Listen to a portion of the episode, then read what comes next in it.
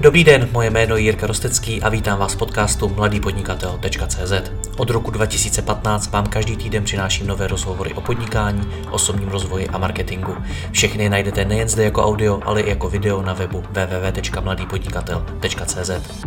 Pokračovat v mé tvorbě mohu i díky partnerům. Mezi nimi je i společnost Aputime, která firmám pomáhá optimalizovat interní procesy a ušetřit tak až miliony korun každý rok. Více informací najdete na www.aputime.cz. Děkuji vám za váš čas a neváhejte mi napsat na jiry.rostecky.cz případně na Facebooku. Užijte si poslech.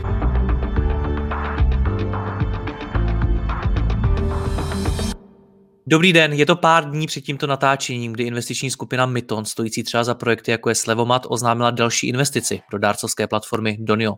O tom, jak skupina nad investicemi přemýšlí a jak se Donio muselo změnit, aby do něj vůbec investovala, si budu povídat s jedním z investorů Mytonu, Tomášem Hodbodem. Tomáši, ahoj. Ahoj, jako. Co to pro vás vůbec znamená zveřejnit novou investici? Mám si to představit tak podobně, jako když Apple oznamuje nové produkty? No, k uvedení jakoby produktu od Apple bych to úplně nepřirovnával. A těch eh, nových investic a spoluprací a je na trhu spoustu a často ani ten vstup sám o sobě není tak zajímavý, takže a to ještě není vlastně žádný úspěch. Pro nás, pro toho foundera je to spíš eh, vlastně začátek nové cesty, na kterou se společně těšíme. A někdy oznámení nové investice právě proto necháváme i jako na později, a spojíme, spojíme ho s nějakým prvním větším milníkem, který se té firmě povede dosáhnout. My vlastně mnohem radši mluvíme o tom, co ta firma vlastně přinesla novýho, jakou inovaci představuje a jak to může být zajímavý pro zákazníky, než třeba o té samotné investici. Ale stejně, co to pro vás znamená? Protože oznámit to, že jste vstoupili do nějakého projektu, znamená na sebe převzít i určitou zodpovědnost za ten projekt. Je to tak, tak eh, právě proto jakoby, uh, se tam snažíme, aby nějakou dobu uh, už jsme vlastně s tím týmem, s tím founderem, s, s tou firmou vlastně fungovali, aby jsme se mohli pod to podepsat a aby jsme byli uh, si jistí tím, že všechno vlastně, co ta firma komunikuje, co, uh, co dělá, tak uh, že je v pořádku, že tam není, není žádný problém, uh, takže z tohohle pohledu. Ale na druhou stranu je to taky jakoby nějaký PR vlastně event uh, pro tu firmu, je to, je to vlastně taková první často první mm, komunikace z jejich strany, kdy mají vlastně možnost říct o sobě světu, takže dáváme velký prostory tomu, jak ta firma o sobě mluví a, a co o sobě chtějí říkat. Hmm. V rámci Mytonu mi přijde, že to Donio je primárně tvůj projekt. E, těšil jsi se na to oznámení hodně? No, jak, jak jsem říkal, no, no to jako pro, pro, pro mě to spíš teď začíná. Pro, hmm. pro mě je to spíš začátek vlastně jako spolupráce s tím týmem, a i když vlastně už se nějakých pár týdnů a předtím jako potkáváme, um, už uh, vlastně jako spolu detailně vlastně jako pracujeme na tom, uh, co, co, co se bude dít, ale pro mě je to spíš teď teprve začátek. Ono se tohle, tohle se nedá brát něco, jako že by to byl uh, ten úspěch, a je to, je to vlastně začátek. Rozumím. Jak to probíhá předtím? My v podstatě můžeme identifikovat takový tři momenty. Ten první je, kdy se s tím investorem nebo s tím founderem potkáte vůbec poprvé. Ten druhý je, kdy do něj teda investujete ty peníze. A třetí moment, kdy to takhle veřejně oznámíte. Dokážeš říct, jak dlouhá doba mezi těmito jednotlivými momenty většinou je? Je to individuální. Uh Někdy se s tím founderem vlastně potkáváme delší dobu, někdy se s, někdy, někdy se s ním potkáme i u jiných projektů, a, takže ta doba je hodně, hodně individuální. A často se snažíme vlastně jako pracovat na tom záměru, ať už je to zase jakoby v fázi nějakého nápadu, nebo je to v pozdějších fázích, kdy už ta firma vlastně funguje. A, takže tohle, to vlastně je hodně, hodně individuální, specifický pro každý ten případ. A třeba do NIO se nám podařilo vlastně udělat od toho prvního seznámení ve velice rychlý, ve velice krátkém čase. A právě protože už my už jsme třeba nějakou dobu předtím pracovali na, a, na tom samotném záměru, už jsme si dělali vlastně domácí úkol a, a jak, jak fungují podobné platformy jinde, co tam funguje za konkurenci, takže vlastně na tomhle záměru už jako takovým jsme nějakou dobu pracovali, proto když jsme se potom potkali s Davidem, tak, tak vlastně stačilo pár schůzek k tomu, aby jsme se domluvili a, a začali jsme vlastně tu firmu posouvat dál. Hmm. Co to vůbec je to Donio? Já jsem to představil jako dárcovskou platformu. Můžeš to nějak rozvést? Donio je dárcovská platforma, kde si vlastně každý může vytvořit sbírku. My mu vždy předáme 100% vybraných prostředků. A dneska směřujeme k tomu, aby vytvoření sbírky bylo velice jednoduché pro každýho. Šlo to zařídit v řádu minut a na pár kliků. Nechceme, aby ta technická administrativní část byla překážkou pro někoho, kdo má energii a chudit, chuť dělat uh, dobré věci. Díky tomu chceme vlastně značku Donio která vždy má být transparentní, jednoduchá, bezpečná, a tak uh, tu chceme takhle pozicovat a naučit tím lidi pomáhat a přispívat vždycky bez uh, jakýchkoliv uh, skrytých nákladů. Hmm, ty říkáš, že 100% těch peněz teda předáte tam, kam máte. Na čem teda vyděláváte peníze? Pro nás Donio je uh, primárně vlastně uh, uh, zajímavý, zajímavá firma, projekt, který má velký společenský přesah. A, a vlastně a za tu dobu, co, co na Donio už pracujeme, tak vlastně největší radost nám dělají ty úspěšné projekty, které se tam podařilo, podařilo vlastně dosáhnout. Ať už to byly tady v krizové době plicní ventilátory, pomoc lékařům, ale i ty další projekty, které nedosáhly třeba takové částky, ale ty obdarovaný potom z toho mají ohromnou radost a, a pomůže to dobrý věci, tak uh, tohle je ten hlavní, uh, hlavní bod, teda proč, proč to vlastně děláme. Takže my za Miton právě z tohle důvodu jsme do Dunia vstupovali, uh, protože chceme, aby ta firma měla dostatek času na to uh, a tenhle ten záměr rozpracovávat a ta, ta ekonomická uh, otázka v tuhle chvíli vlastně není úplně ta podstatná. No. Jak tomu mám rozumět? Je to teda ze strany Mytonu Charita, tohle co co dělá. A pokud ano, tak je to jakoby krátkodobý vzhledem k tomu, v jaký době se momentálně vzhledem ke koronaviru a podobně nacházíme, nebo to fakt jako myslíte dlouhodobě? My to myslíme dlouhodobě, že tu firmu vlastně chceme podporovat. Na druhou stranu to, aby to bylo soběstačný, tak eh, věříme, že ten model eh, vlastně tam postupně objevíme. Takže eh, pro nás je důležitý ta propozice Donia, kterou, která říká vůči, vůči uživatelům, že vlastně 100% částky jde směrem k tomu obdarovanému a věříme, že jako model vlastně nějakých eh, vlastně revenues, eh, abychom eh, zabezpečili chod té firmy, tak kolem toho najdeme.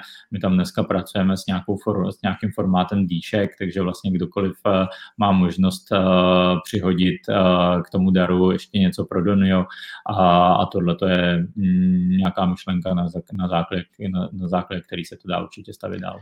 To je vlastně strašně zajímavý, že vy počítáte s tím, že ten model, jak na tom budete vydělávat peníze, teprve najdete. Já bych očekával, že když půjdu za Mitonem, aby do mě investoval peníze, tak právě to, jak já ty peníze budu vydělávat, je ta první otázka, kterou já jim budu muset zodpovědět. A ono to tak evidentně vůbec není. E, jako máš pravdu, máš pravdu, určitě to je jako velká část toho, na co se ptáme uh, v případě vlastně jako nových projektů. Jenom Donio je v tomhle tom specifický, že opravdu ta, ten společenský přesah, uh, který zatím vidíme, tak možná převážel tu ekonomickou, ekonomickou část toho. Ale i tak jsme strávili hodně času na tom, abychom si uměli představit, jak ta firma může být vlastně soběstačná, jak, jak ji můžeme financovat, jak to má fungovat za dva, tři roky, jakým směrem to může jít. Takže tyhle ty, vlastně jako tyhle věci, o těch jsme se taky určitě hodně bavili a i vlastně jako business plán uh, ta firma má jako každá jiná, takže uh, zatímhle jsou, uh, zatímhle jsou určitě silný předpoklady, jak se k tomu dostat a jenom vlastně není potřeba na ně tlačit hned teď. Hmm.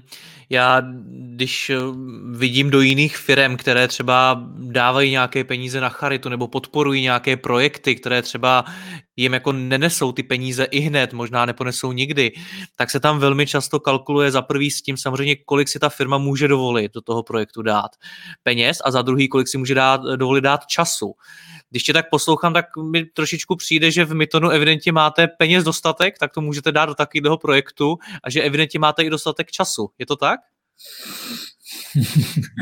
uh, to nevím, to si myslím, že, uh, že naopak, že je to spíš naopak, že si, že si naopak spíš vybíráme ty, uh, ty projekty a uh, my jsme vlastně jako ten typický, řekněme, VC fond, uh, který vlastně jako dělá několik investicí ročně, měsíčně.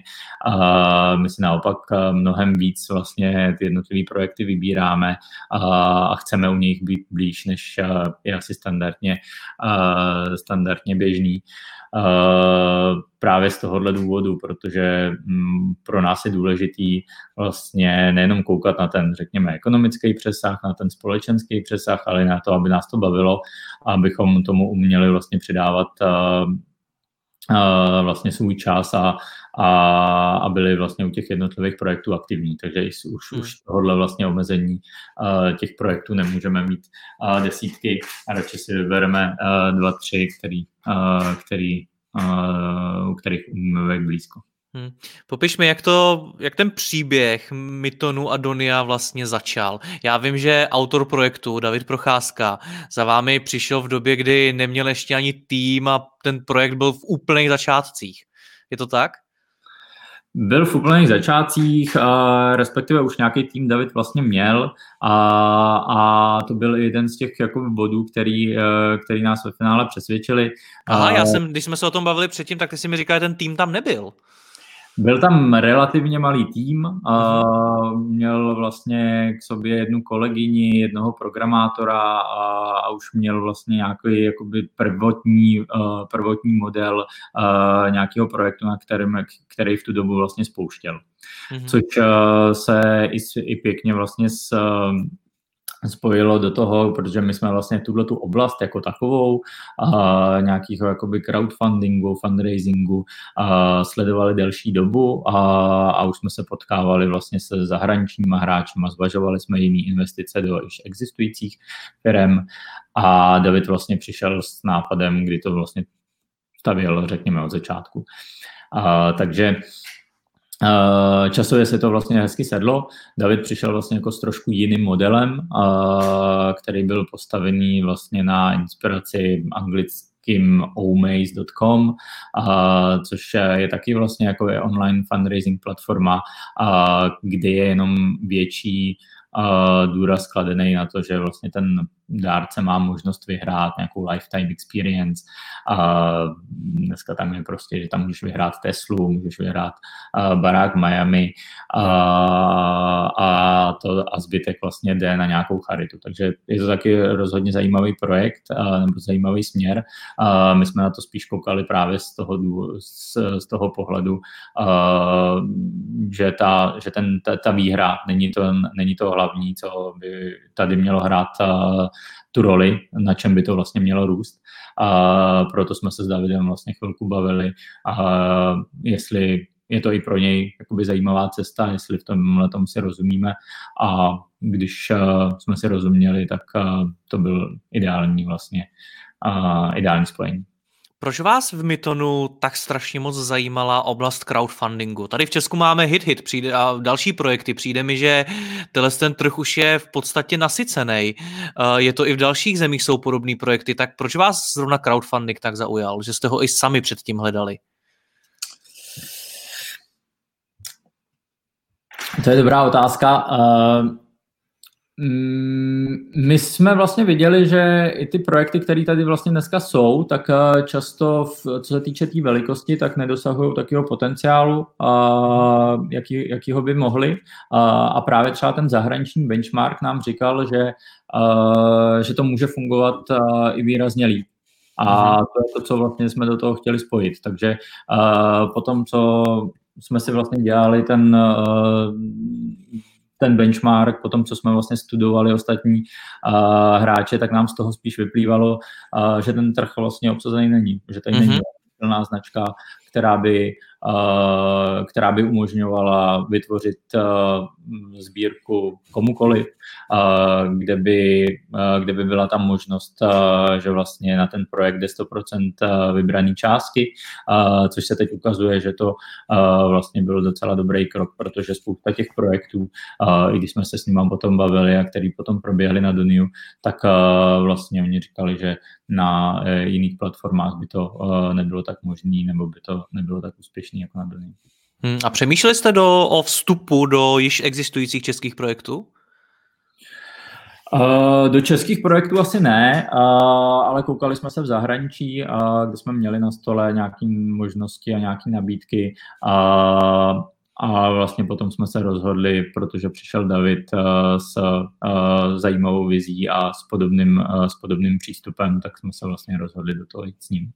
Hmm je, na tom příběhu je docela zajímavý právě to, jak jste se potkali ve stejnou dobu, kdy vy, kdy vy jako ti investoři jste hledali podobnou příležitost a ta příležitost se najednou objevila. O čem to je tohle? Je to o nějakém jako sledování aktuálních trendů, nebo o čem to je, abych já jako zakladatel projektu budoucího přišel na to, co mám vůbec udělat, abych se taky takhle trefil někomu do chuti? Je to určitě o tom sledování trendů. My jsme teď eh, vlastně v posledních týdnech a měsících eh, třeba jsme za Myton eh, vlastně na, na téma vlastně trendů nějakého vývoje, ať už vlastně před tou krizí nebo i teď po krizi, tak mluvilo, mluvili nebo často mluvíme o tom, jako vlastně kam, jak bude vypadat ten svět za 5, 10, 20 let. A to jsou ty oblasti, které nás zajímají, kam se posouvá společnost, kam se posouvají technologie, a, a jak, jak tohle to my můžeme spojit. Takže my jsme vlastně v našem Myton podcastu, Michal Jirák mluvil o technologických trendech pro tenhle rok. A Ondra Raška potom reagoval vlastně na tady COVID a vlastně co si myslíme o tom, jak bude ten svět vypadat v příštích měsících a letech. Tohle to je určitě nějaký vstup do našeho myšlení a do našeho pohledu vlastně, uh, kam se svět vyvíjí a jaký trendy sledujeme. A tohle to je určitě nějaká uh, nějaký pohled na to, uh, jak, jak se sladit, protože pokud vlastně v tomhle tom ty vidíš, že nebo v tom, pokud se vlastně souhlasí s nějakým z těch trendů, máš nápad, uh, projekt nebo firmu, kterou, uh, která v tomhle segmentu se, se pohybuje, tak rozhodně my se o tom s tebou rádi budeme bavit. A, a zase i naopak, pokud vlastně s náma nesouhlasíš, tak uh, proč ne? My se taky často mílíme a rádi uslyšíme tvůj názor a uh, pohled na to, jak si myslíš, že to bude jinak. Jak mám ale zjistit, jak bude svět vypadat za 5-10 let? Hodně sledovat, a co se děje v zahraničí a jak, jak funguje společnost, jak, jak fungují ty firmy v dané oblasti. Já předpokládám, že když už vlastně nad tím nějakou, nějakou dobu přemýšlíš, tak něco v té oblasti děláš, takže máš nějakou expertízu, vlastně máš nějaký detail, seš dobrý v nějaký, v nějaký části, může to být jakoby marketingově, může to být produkt, může to být technologicky. A v něčem, v něčem seš dobrý o něčem, o něco se zajímáš víc než ostatní. A, a díky tomu můžeš mít eh, vhled, který může být eh, naprosto zajímavý. Je to o kopírování zahraničních projektů, protože my jsme zmínili to Donio, ty jsi tam zmiňoval um, tu uh, americkou verzi, omlouvám se, si nepamatuju ten název. V úvodu jsme zmínili Slevomat, ten taky v podstatě vycházel ze zahraničního projektu. Tak není prostě nejjednodušší podívat se, co v zahraničí funguje a přinést to do Česka? Jak kdy, někdy, někdy, někdy to může být ta cesta a na druhou stranu jakoby dneska už jsme posunutí vlastně i v tom, že většina těch projektů, na kterých se koukáme, tak mají nějaký evropský nebo globální přesah. A, takže rozhodně je to nějaká studnice informací, kde uh, můžeš začít. A, a my se tě určitě v průběhu toho našeho potkávání budeme ptát, jako v čem, v čem to může být zajímavější, v čem to může být lepší než ta zahraniční konkurence. A, a budeme společně vlastně vymýšlet, uh, jestli uh, máme tak silnou myšlenku nebo tak, uh, takovou unikátní výhodu, uh, aby to dávalo smysl i na té, i na tý, řekněme, evropský nebo globální úrovni. Hmm. Jaký oblasti teda vy jako Myton sledujete? Já když, když se takhle bavím různě, různě právě třeba i s investory, tak mi zmiňují, já nevím, umělou inteligenci, virtuální realitu, e-sport a vy najednou tady investujete do crowdfundingové platformy. Tak uh, jaký v jakých oblastech vy za sebe vidíte ten největší potenciál a zajímají vás nejvíc? Tak Donio třeba jako souvisí právě s tím trendem, řekněme, nějakého jakoby přímého dárcovství a mizení prostředníků. Ono to mhm. vždycky není jenom o tom jakoby buzzwordu typu VR, AR, AI, uh, uh, to je pořád vlastně jako hodně široká oblast, a, ale často se to snažíme i napojit právě na to, jak se posouvá ta společnost. A když ti zkusím dát nějaký příklad, tak mně třeba přijde zajímavý vlastně teď z pohledu toho, jakým způsobem po krizi fungovalo gastro a restaurace, které byly najednou zavřený a najednou se zjistilo, že ať už home delivery nebo nějaký takeaway můžou fungovat. Myslím si, že tohle je vlastně něco, co tady uh, s náma zůstane i v dalších měsících. A, a vlastně najednou může mnohem větší smysl dávat uh, něco jako online restaurace nebo uh, značka restaurace, která je čistě postavená vlastně na uh, online doručování nebo uh, vlastně takeaway. A tohle je něco, čeho, když jsi pozorný a všímáš si, tak tě to může, tak tě to může vlastně zaujmout. A tohle je vlastně jako jeden z těch trendů, na kterým se určitě dají stavět zajímavé věci. Hmm. Když se vrátíme k tomu Doniu, tak jakkoliv tady o něm takhle mluvíme, tak já vím, že vám se ten jeho počáteční business model tolik nelíbil a že jste ho průběžně vlastně změnili. Tak eh, jaký byl ten počáteční bod, eh, na kterým jste začínali a jaký je teď? Čem se liší? No, to bylo spíš s tím vlastně, co přišel David. On eh, vlastně přišel s tím, že s tím modelem inspirovaným tím omaze.com, kde byl trošku větší důraz kladený právě na ten mm, ten prvek vlastně jako loterie, toho, že vlastně ty něco vyhraješ ve chvíli, kdy můžeš, podporuješ nějaký projekt. A my jsme si jenom říkali, to je zajímavý, to může být jako jedna z forem marketingu, jak, jak tomu danému caseu, projektu pomoct, ale říkali jsme si, že vlastně to nebude to hlavní, na čem, na čem by ten projekt měl stát, že pořád, když člověk chce pomoct někomu nebo něčemu nebo nějakému projektu, tak to primárně nedělá kvůli tomu, aby vyhrál, nedělá to kvůli, kvůli té loterii, ale opravdu z toho důvodu, že chce, že chce někde pomáhat. Takže na tomhle jsme vlastně měli nějakou diskuzi a, a říkali jsme si, jak to využít a, a tak, aby vlastně ty obě, obě, obě dvě části mohly dávat smysl. Stává se vám to často, že za vámi founder přijde s nějakou ideou, s nějakým svým business modelem a vy ho změníte, řekněme, nějak jakoby výrazně, než oproti tomu, než jaký byl původně? Mm, nemyslím si, myslím si, že tohle to byla spíš jako výjimka právě z toho, hmm. z toho pohledu, že už jsme vlastně v té oblasti nějakou dobu, uh, um, že jsme ji nějakou dobu studovali a uh, vlastně už jsme měli dobrou představu vlastně, co v tom, uh, co v tom chceme dělat, jak, jak ten projekt by mohl vypadat. Takže uh, tady, tady to byla spíš výjimka a většinou uh, právě už founder přijde přece jenom s nějakou rozpracovanější verzí, často i potom v pozdější fázi, už je to jako fungující firma, tam už se zase jakoby koukáme na to, co on se naučil a, a vlastně co my se můžeme naučit od něj a jak, jak, jak mu můžeme pomoct a kde můžeme vlastně využít zase na, naše zkušenosti a posunout ho třeba dál. Hmm. Původně to Donio bylo postavený i tuším na propojení s nějakou celebritou, je to tak? Mm, je to tak, jako by vlastně jeden z těch eh, důvodů nebo jeden z těch, eh, nebo často ty sbírky vlastně uh, byly pokrytý nějakým patronem, nějakou celebritou, což právě taky vycházelo z, z toho původního nápadu, že ty můžeš vyhrát setkání třeba s celebritou, takže od tohohle to se vlastně jako postupně upouští nebo zůstává to jenom u těch případů, kde to dává smysl a existuje zase spousta desítek jiných, kde kde vlastně jako ta celebrita nehraje tak velkou roli a, a tu pozornost si to umí přitáhnout jinak. Mm, proč jste ty celebrity dali pryč?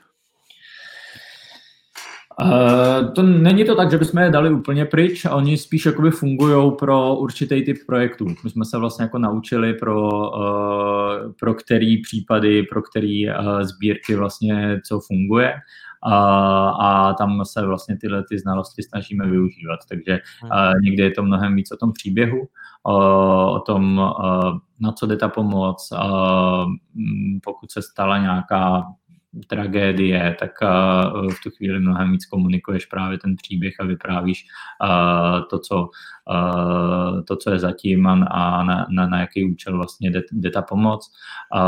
Někdy zase jakoby naopak dává smysl to spojit s, nějakým, s nějakou celebritou nebo influencerem, který k tomu případu nebo tématu může přinést mnohem víc pozornosti. Hmm. No a my, když jsme se o tom bavili před pár dny, tak ty, ty si mi řekli, že jste tam provedli ještě jednu hodně výraznou změnu a to, že jste to přejmenovali, ten projekt. Jmenoval se Don Vio s dvojitým V a vy jste to dvojité V dali pryč. A mě by vlastně strašně moc zajímalo, co vám na tom dvojitým V se nelíbilo.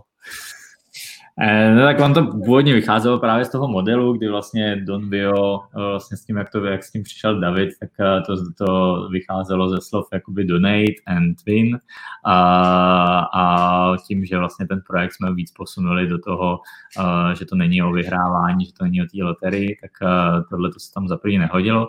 A, ale i druhý důvod byl vlastně to, že jsme hledali název, který bude jakoby dobře zapamatovatelný, dobře vyslovitelný a lidi ho budou umět pak napsat, což uh, úplně s tím dvojitým v, v, v nefungovalo. Takže uh, když jsme to testovali prostě interně uh, s lidma, tak uh, když uh, si to lidi vlastně druhý den potom nepamatovali, tak uh, to většinou není dobrý signál, že ta značka je vybraná dobře. Chápu. Co vás zaujalo na Davidovi?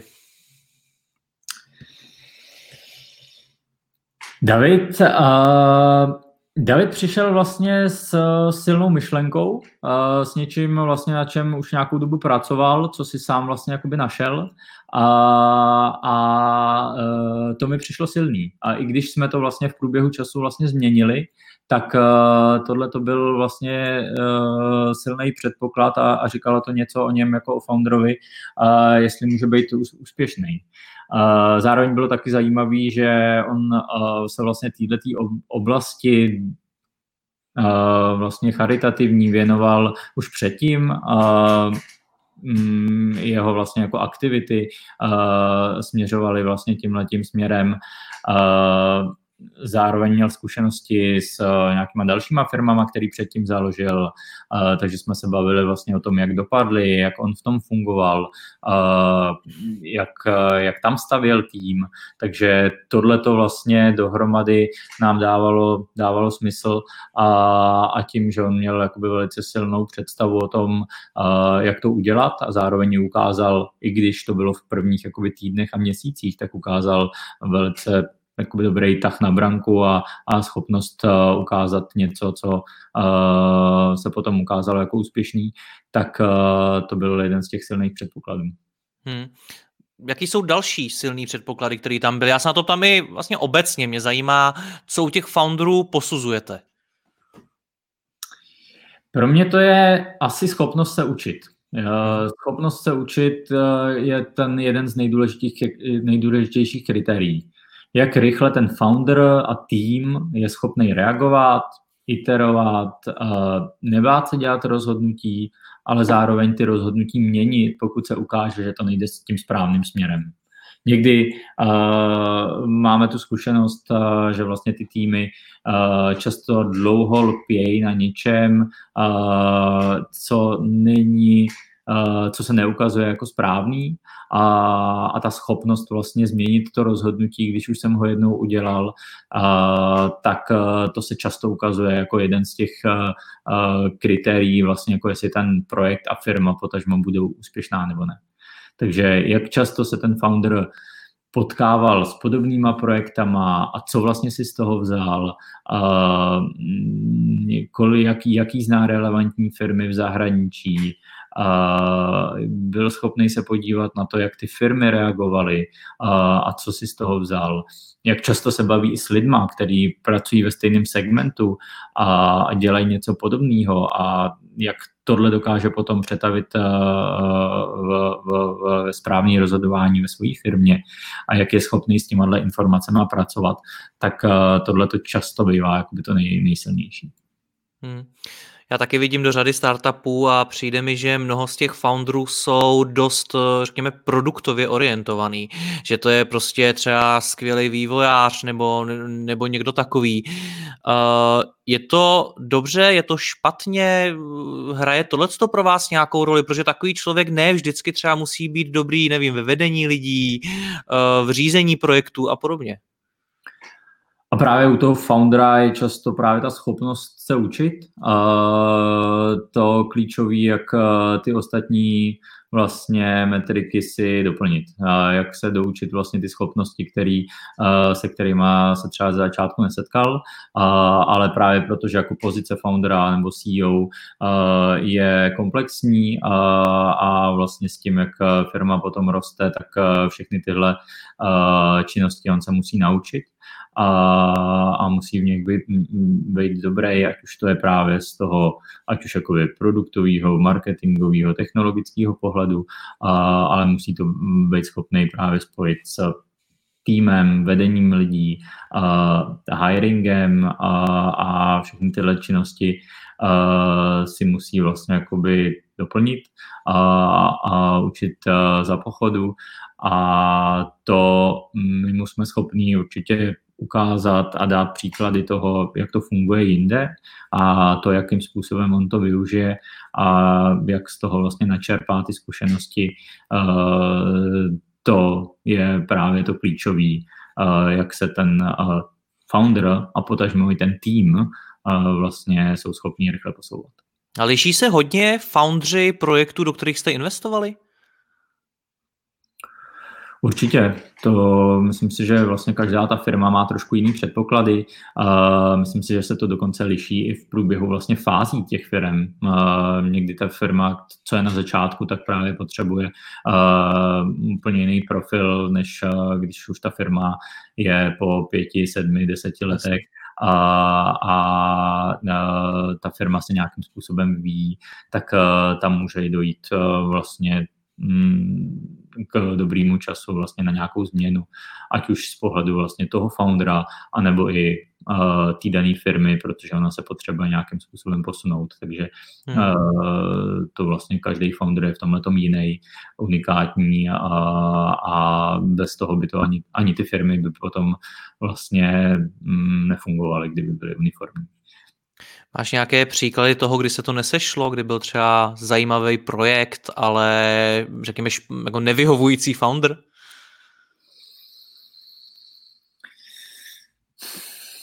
Těžko, těžko se o tom, eh, těžko se říct, jakoby to popisuje na nějakém příkladu, ono to je, možná to je právě o těch, o těch fázích, jo, právě jako některý z těch eh, founderů je super uh, ve chvíli, kdy potřebuješ tu firmu nakopnout, potřebuješ do toho dostat nějakou energii, potřebuješ uh, postavit tým od začátku, potřebuješ ukázat super produkt nebo technologii, nebo naopak potřebuješ vlastně silný marketing, protože to je ten driver driver. Každá ta firma má trošku jiný, jinak postavený uh, ty metody vlastně růstu a, a je důležitý vlastně na začátku uh, s nima pracovat. A spíš uh, ta firma vlastně failuje na tom uh, ve chvíli, kdy v té oblasti uh, není, není dostatek vlastně jako znalostí a nemusí to být ani o tom funderovi, může to být o tom, že právě tu část uh, v, tu, v, tu, v tu danou správnou dobu vlastně jsme, jsme neodhadli nebo nepokryli, uh, takže hmm, má to rozhodně víc, víc pohledů. Hmm. Stejně, stalo se vám někdy, že vás nějaký projekt hodně zaujal, ale ten founder byl hlavním důvodem, proč se do toho nešli? Určitě. Hmm, těch jako témat, trendů, který, který kolem nás jsou, tak je spousta. Tím, že právě jako čas je často ten největší největší omezovatel, tak si podrobně, detailně vybíráme každou z těch, eh, z těch firm, do kterých do který budeme investovat a proto si to vlastně musí tohleto sednout dohromady. Jedna věc je to téma, to firma, business model a tahle část.